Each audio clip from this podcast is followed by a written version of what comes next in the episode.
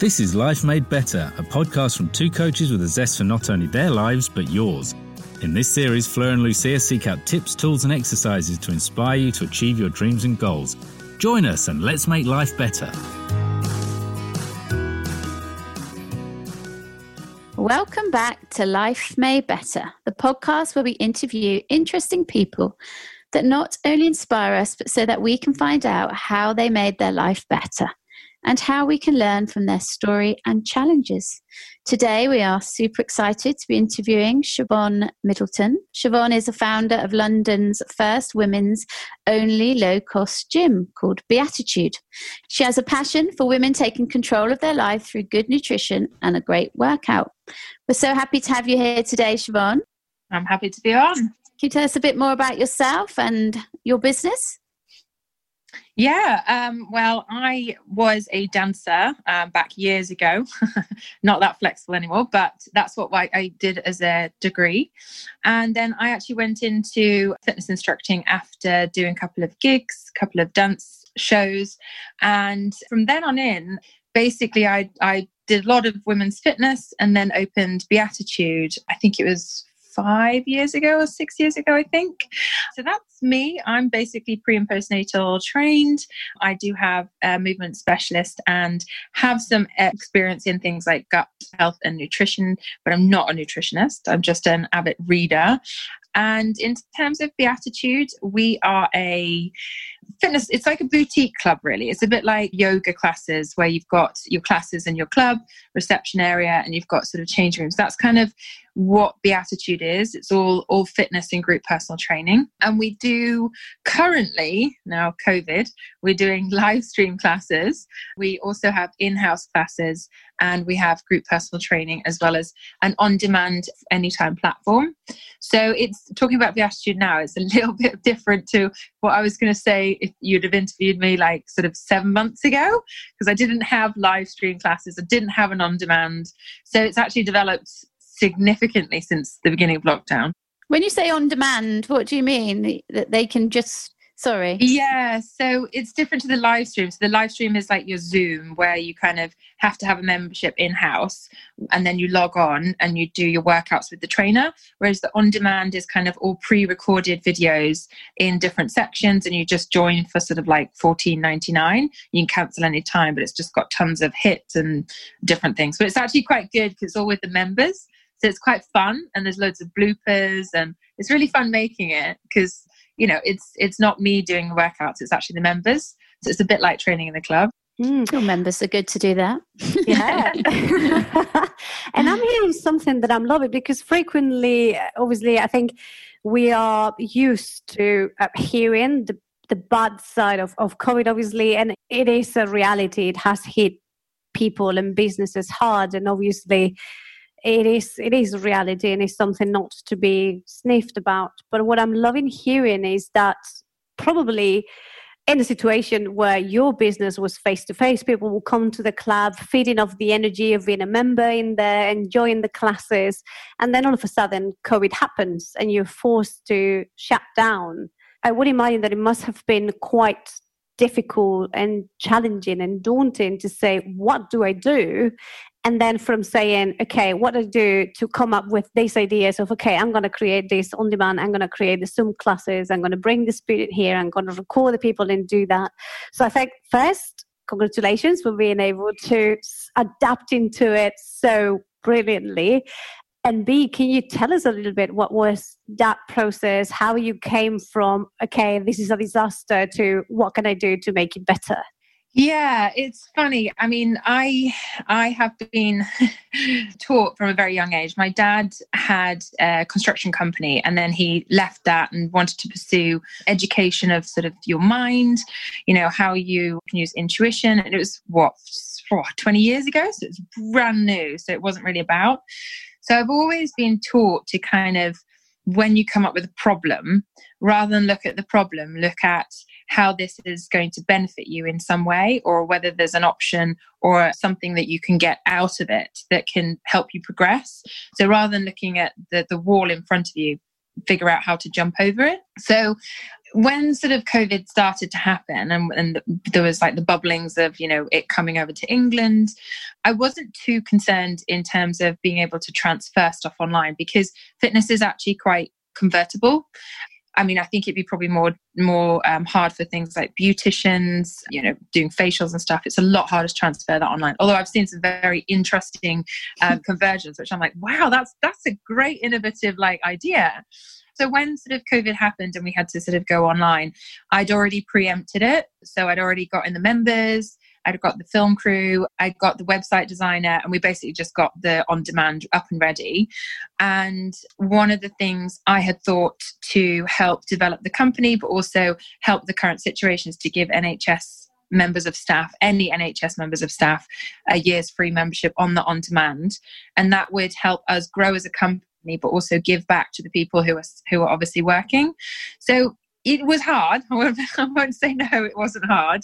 And we have lost money over the last couple of months. But in terms of every situation that I've come to, it's always been a case that, okay, fine, panic first.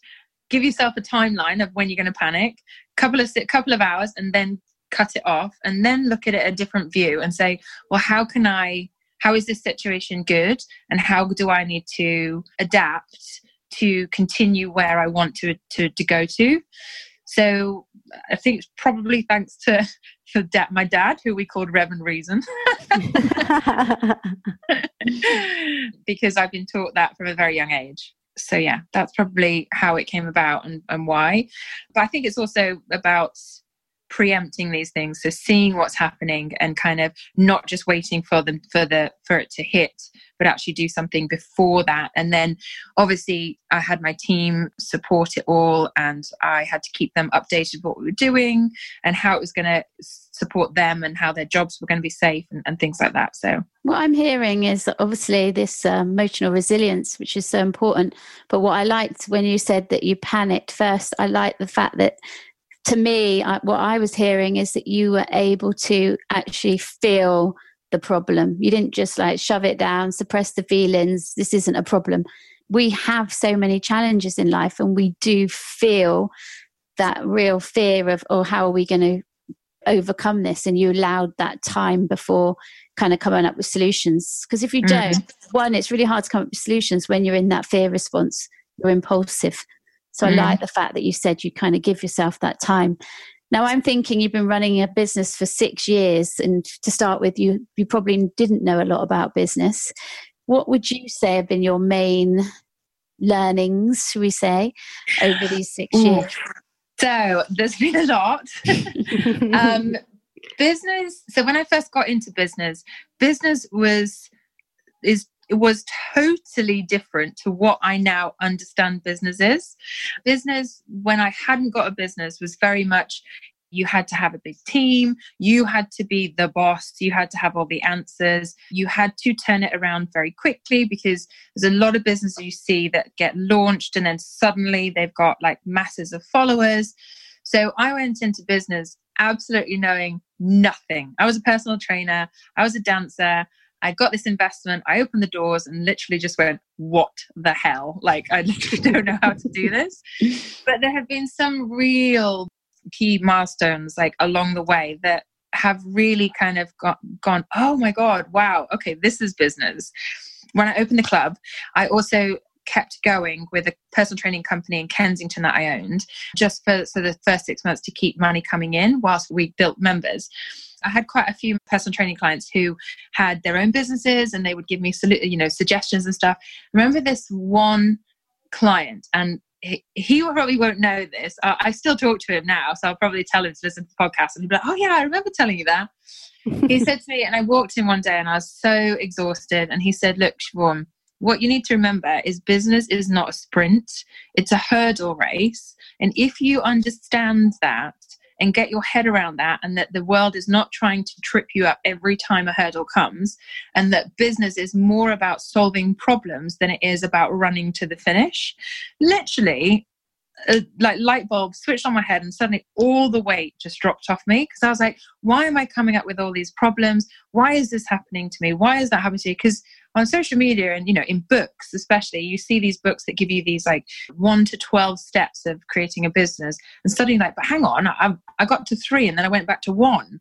Like, how is this happening? And then on social media, you're like, oh my God, that person launched their business like the same time as me. How have I only got 5 followers and they've got 5,000 followers? So it was really, and he's very, very successful. And he's also very calm with it. And that really kind of made me sit up and go, oh, I get it now. I get what business is. You have a little bit of a free run, and then you jump over the hurdle. You find, and then you're like, oh, cool. And then a big hurdle might come. And then you have to learn to jump a little bit higher, and then a small hurdle. So that was something to me that like really, really like kind of helped me learn about the process of business. So that's one of the first things. The second one was, a lot of the time when you go into business, you're very cash poor at the beginning. And so you're so obsessed with the income. And there have been times where I've had really poor cash flow, and I've just gone, money, money, money, need to get the money in the bank. How are we going to do it? And it's all been money orientated. And when I've noticed over the last 5 years, when I focus on the money, that's when business suffers. When I focus on the purpose and being more of service and more of what people want, business flourishes. So although you have to focus on the cash flow and the outgoings and what have you, you have to make sure that your business is doing something of service. Otherwise, it's almost like, I mean, I remember Elle Nightingale, when I was listening to one of hers, said it's like asking the fire to be lit without putting the logs on first. Mm. Like, you have to be of service before you can get the benefits. So that was a big one. And like, you know, I didn't see that at the beginning, but I've seen that in patterns when I have panicked and then gone for, got to get the money in and before being of service. And then the rest is sort of all about self-management. It really is. There isn't any book that's going to tell you how to do business or what to do. And it's all about kind of really just focusing on what it is you want, and remembering that people will always have their opinions about how you should do something. They will always have an opinion on how they did it. There's no one book. I've read so many books. There's no one book that will give you any way to set up a business. And it is a case of just setting that intention of what you want to achieve, and making sure that at least once a month you check in, you have strategy as to how you're going to do that, and try not to deviate from that, even when you get hit by a bus, like, you know, a hurdle, or, you know, a court proceeding, or, you know, anything that, you know, comes up with business. You just still stick to that, because that's the biggest thing, I think, with anything to do with business is I'm still hearing a lot of emotional resilience.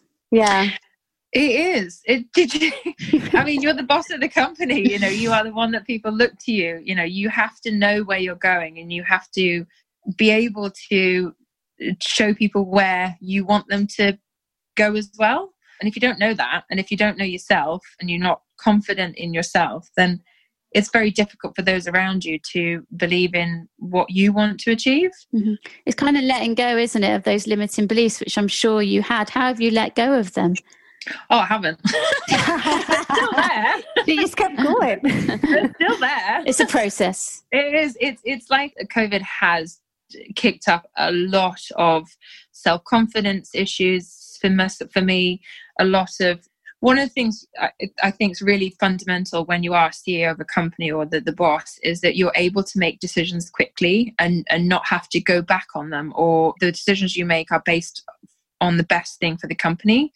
And COVID's thrown up so many options, decisions, struggles from one week to the next that it's really challenged not my decision making, but my ability to be confident in my decision making. So I think, you know, I don't know about anybody else, but COVID has definitely, I thought I was quite a stable person. COVID has definitely sent me down some serious tunnels. That's where the growth is. But you know, it is a testing process. But what I'm also love hearing, and I'm hearing it throughout, like, you know, from the beginning of our conversation, it's also about managing expectations, which I think is something, especially if you are starting your own business, but this applies in both business and life, right? We've all had that time where you go into something thinking it's going to be something far bigger or better, and then you're faced with the reality, as you were saying, it's like, I had this investment, and then I opened the door and I was like, what on earth am I doing? What do I do now? And that's the moment when you start looking outside and trying to check what other people are doing, and that comparison kicks in, right? It's like, I'm not doing as good as this other has. So I think, you know, you will bring in a very important point in there, which was, let's just manage your expectations in everything. Like, you know, what can I achieve now? And it's, I guess in a way, is bringing it back to you. So how did you manage to stay focused on that and be able to look at the outside and say, yeah, but this is not me. This is not what I want. How did you find that purpose? I think I'd probably say the first 18 months, I don't really remember ever not focusing on myself. I think I was just so obsessed with opening the business. It was such a whirlwind of comparison, you know, down to what my Instagram posts looked like. And then I just got absolutely exhausted and things weren't progressing. I then started to listen to podcasts. I then started to read more books, spend more time on me rather than the business. Because the one thing that drains, or I have found drains my energy, is if I'm consistently on work, which is really easy to do. 24/7, I think about stuff. I'm going for a walk, I'll think about stuff, and I'll write it in my notes. So reading books about how to potentially section your day or section your month, or how to get rid of the white noise in the background that's not relevant. And the only way I've done that is not by following one thing. Well, I did. I mean, when I started reading, I was like, oh my God, this book is amazing. Followed by the tea. And then I was like, I can't keep up with this. This is not something I can keep up with. And you just kind of like from different snippets of different books and learning how you then need to deal with your life and life balance with the business. There are small things that I've put in place, like I'll get up on a morning earlier because I know that that's an hour that nobody's going to disturb me. Nobody's going to call me. Nobody's going to say, you know, oh, can you just read this? Or, you know, by the way, you've got this, this, and this. And I'll get up. I've changed it recently. I have a focus for the month. So for example, my focus this month is just to start rebuilding my confidence just in myself. And so everything I do within that hour has to rebuild my confidence. So that will be either listening to a podcast about something to do with confidence. It will be doing some affirmations that are based around confidence. And I've actually got the affirmations on my phone, so that every time I open my phone, it's something that I can read. It's just small things like that that you can do for yourself. But in terms of the workload, I basically just chuck it into 4 boxes. I'm like, urgent now, urgent not now, urgent not urgent, delegate, urgent delegate. And I'm just like, ping, ping, ping, ping, ping. And that's something I do at the beginning of the day. Actually, there was a podcast that I listened to with Ashton Kutcher, like really random. I listened to it and I was like, God, this guy's good. He was like, you know, I don't open my emails until I'm ready to. I don't answer my phone. I take all my notifications off. I was like, I'm going to try that. Literally in the morning, he's like, I do everything I need to do before anybody asks anything of me. I tried that and I was like, wow, that's good. I was like, Ashton Kutcher, way more intelligent than I thought you were. What I'm hearing is you're filling up your own energy cup and you're also taking control, aren't you? I see it is like riding a horse. If you're riding it with too much control and trying to control everything, it doesn't move. If you don't control it at all, it goes everywhere. So it's managing that you've got enough control to move forward, but you're not letting it take over your whole life. But you do need to take control of your growth. When you're going up in a business, you're up leveling, you're getting stronger. And you don't get stronger unless you need to. And it sounds like you've had to meet all the challenges. Yeah, definitely. Definitely. So I'm curious to know, because obviously you're working, and I know our audience will want to know, you're working in the fitness and health industry. What are the main patterns that you're seeing that stop women staying fit and healthy? Is there any? So men and women are very different. Like, they just are very different. Their hormonal makeup's very different. Their learned behaviors and beliefs are very different. And a lot of the sort of the mini patterns you guys will know. So things like, you know, the needed to be perfection, the fear of failure, inconsistency, extreme diets or extreme, you know, exercise. Those are your general kind of mini patterns and habits. And those, as boring as it sounds, like those are the four that really women do suffer with. And it's, I was thinking about it when I was like writing my notes. I was like, it is to do with learned behaviors in terms of how we were brought up, you know, the difference between men and women and how guys are brought up to like run, jump, fall over, get back up, where it's very kind of sit down, perfect, you know, do a bit of colouring in, stay within the lines. But then I thought there's also another element, and it's you can't always blame social media for their behavior. I was thinking there is something else, and I do it. It's when your friend doesn't tell you that she's going to do something, and then suddenly she walks out, and suddenly she's like, oh, she's suddenly lost the weight, or she's suddenly fitter, or she's doing a run.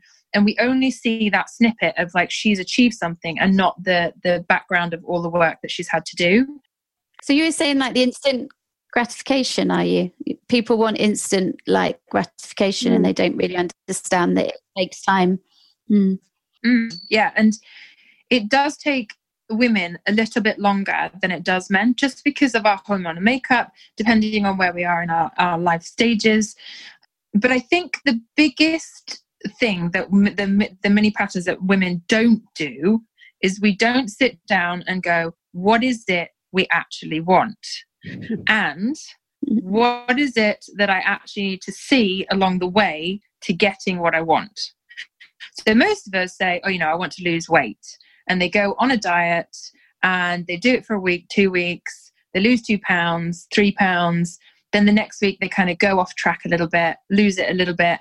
And they haven't really done a goalpost. So where do I want to measure myself? What do I want to measure? And how am I going to know that I'm progressing? So they lose the weight within 1 to 2 weeks.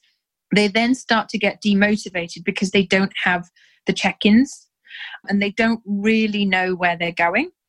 Whereas a guy will say, right, I want to be able to have bigger biceps. I want to be able to squat, you know, 100 kilograms. It's all measurable. Whereas with girls, what we tend to do is say, oh, I just want to lose weight. I want to fit in the jeans. But you don't set goalposts up to that point. It's very important to have those check-in points so that you can see that you're on the way to getting that goal, rather than I'm not there, I'm still not there, I'm not there. Oh my God, I'm going to give up now. So out of all of the inconsistency, the extreme, I think the biggest thing for women is actually figuring out what it is you're doing it for. Like, what do you want? Yeah, the why, and then, I think. Yeah, the why. And then going, okay, well, what are my steps? What do I want to see? Or what am I going to see before I get there? I think you're right. It also, like, you know, and I'm speaking for myself because I've done that in the past, like, you know, I want to lose however much weight, which, you know, it might have been an unrealistic goal to begin with. Because if you say I'm going to lose 3 stones in 2 days, it's not going to happen. And obviously you're going to be frustrated because you haven't achieved it. So one thing that worked for me, it was actually setting that long-term goal of what do I want to achieve in that long run, but then setting those kind of like goals in between, if you wish, like those midterms, like, okay, in 2 weeks, what is achievable? What do I think is realistic? How much I can do?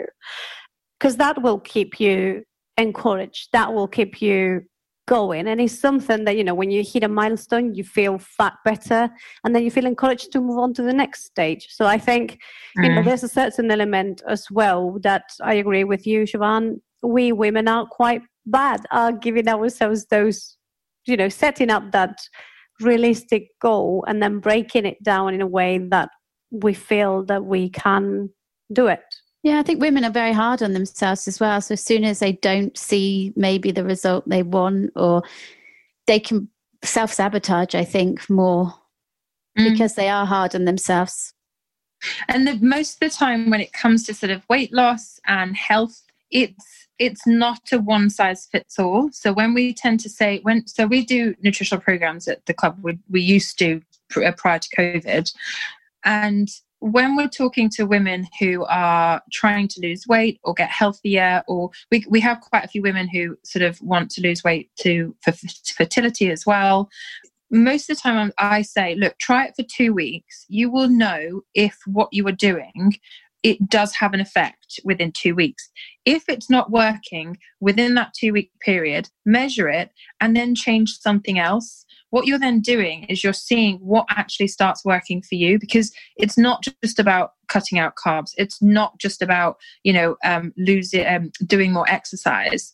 It may be that you do better with, for example, eating in the morning and the evening rather than at lunchtime. It may be that you actually have to have more carbs than somebody else, but you won't know that unless you kind of trial everything.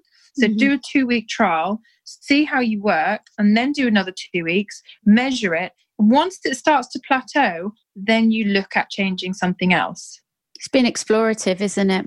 Yeah. And that's the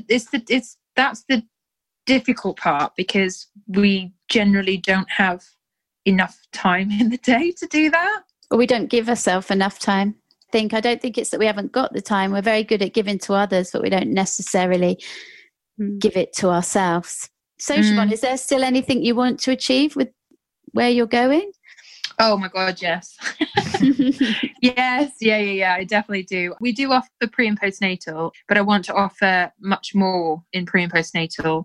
I want to potentially create a course or a learning educational program for women around sort of menstruation training, because it's an amazing external barometer as to how you should train, how you might be feeling that week, because it does change on a weekly basis.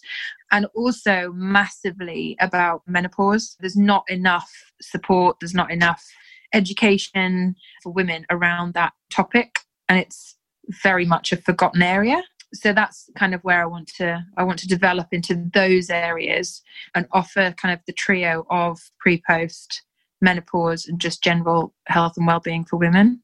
It's amazing to hear that, because I do think that it's been totally forgotten. And most of the research, as we know, in health and fitness is on men, and it definitely isn't on women who are going through pregnancy or on women going through the menopause, because they haven't looked into the cycles enough. And as we know, different times of our cycle, our bodies need different things. And until we learn that, we don't understand it. We can't write the right program or do the right program for ourselves.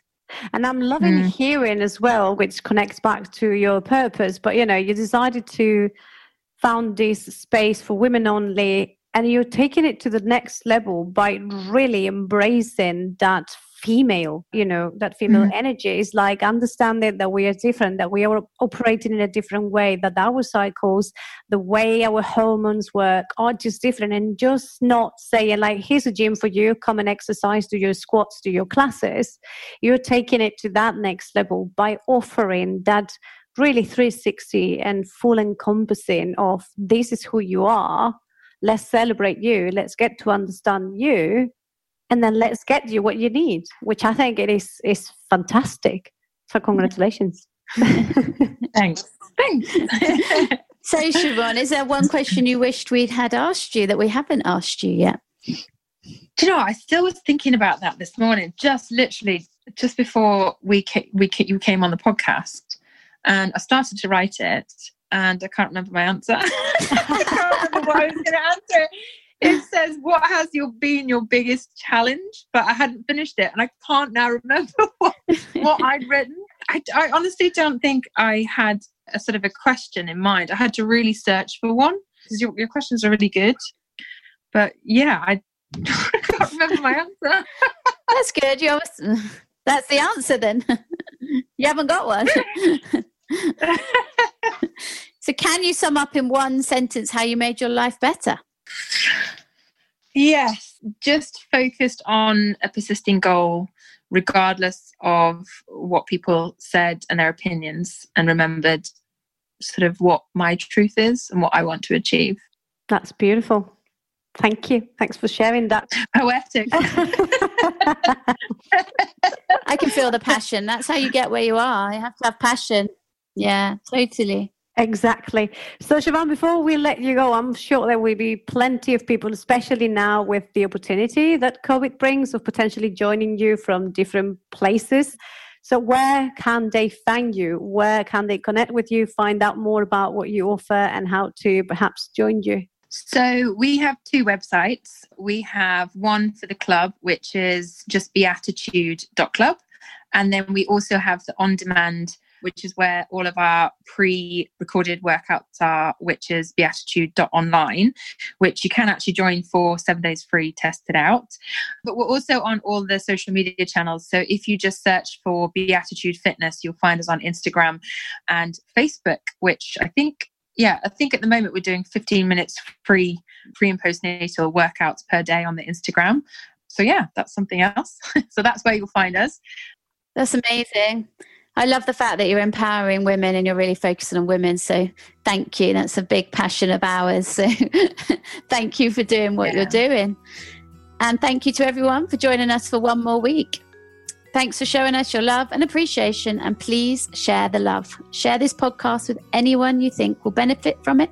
Like, leave a comment and subscribe. We look forward to seeing you next week. And in the meantime, stay well, stay safe, stay inspired. Much love.